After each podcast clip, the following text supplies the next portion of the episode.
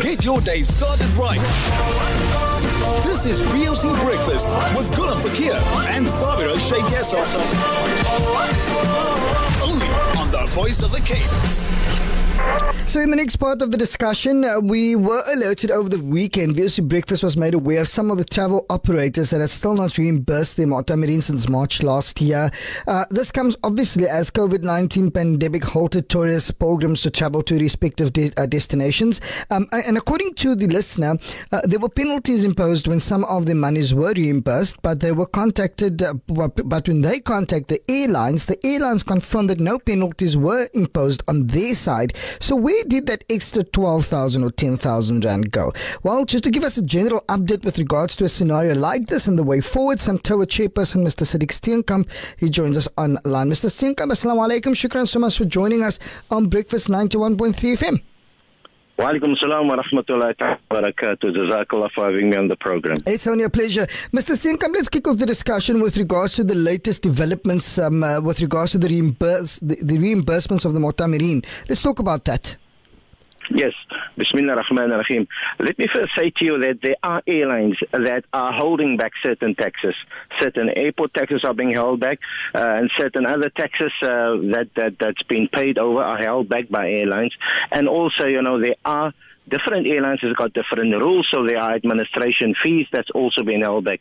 So, I mean, generally, that, that is what's happening uh, at, at the moment. I mean, it, it's not a South African phenomenon. It's something that everybody in the world experiences in the travel industry, and it's not only for Hajj and Umrah, it's also in the general uh, you know, travel industry. I think it, it's important that uh, our listeners must understand that point. And I'm glad that you're actually um, clarifying that. But in terms of the admin fee or the or the whatever fee that they are withholding back, the tax and so forth, could it be to the tune of about, what, twelve thousand rand? Not at all. I mean, it depends on, on what you are talking. I mean, you know, if, if you talk about fees per ticket, you know, generally it's, it's in the hundreds of rands and not thousands. Okay, great stuff. So I'm going to be forwarding this person's details, or I'll forward uh, the person's details to you, and then you can uh, speak to you guys further about this. But now, if we were to look at some of the penalties that were imposed um, from the airlines, you spoke about that, you spoke about the tax, you spoke about, you know, some of the admin fees that is associated with it. You also made a very good point of saying that this is not just within the umrah or the Hajj industry, it's for everybody that has, um, you know, been scheduled to travel. Now, if we were to look at some of the scenarios, I mean, at this point in time, what is the latest with regards to to the reimbursements of it? Are there, was everybody reimbursed, or are there still some outstanding payouts? No, everybody wasn't reimbursed. Let me just maybe be clear on that. Um, in, in terms of, of Umrah, and you talk about March Umrah, there are hotels, uh, certain of the four and five star hotels within the kingdom that hasn't given any, any monies back, but they've given credits, and, and that's what's been given to, to the Hujjaj. They are promising us when the season opens, we can use the credit, and uh, when, inshallah, cash flow uh, then, uh, you know, comes through the system, that, that's when monies can be refunded or the credit can be used. So that is the first thing, and, and that is what uh, mutamireen are, are being, being told at the moment. It's unfortunate at this stage that I say not only us in South Africa has got this problem, but uh, it, it's a worldwide thing. So that is the first thing. There are certain airlines uh, that, that has not refunded to. They've given an extension on the ticket or credit on the ticket, and uh, there are also certain uh, suppliers, Uh, consortiums here in South Africa that's waiting on, uh, on on certain airlines to refund. So they haven't refunded their local travel agent as well. So there's sort of three scenarios that we are looking at at the moment. I mean, of course, you know, travel agents hasn't been working for the last year and a half. So if there are any administrative work to do, generally there is a small admin fee uh, that, that is being charged at the moment. Mm. What is the way forward, Mister Steenkamp? You know, if anybody have has um, you know, experienced issues over the last couple of um, months or so, you know, is there a contact n- number that they can call for, for the matter to be escalated and so forth?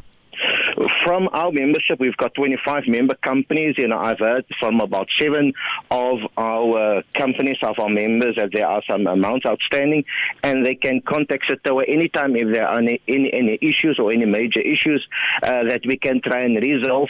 You know, our members are, are willing and, and committed to, to helping our mutamireen.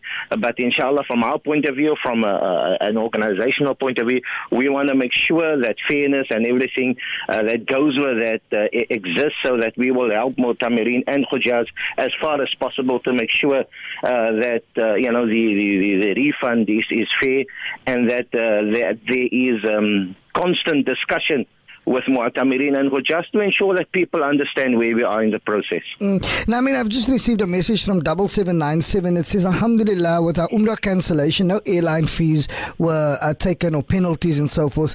But what was very interesting is that the agency we booked with took an administration fee to the value of three and a half thousand rand. Does that sound right?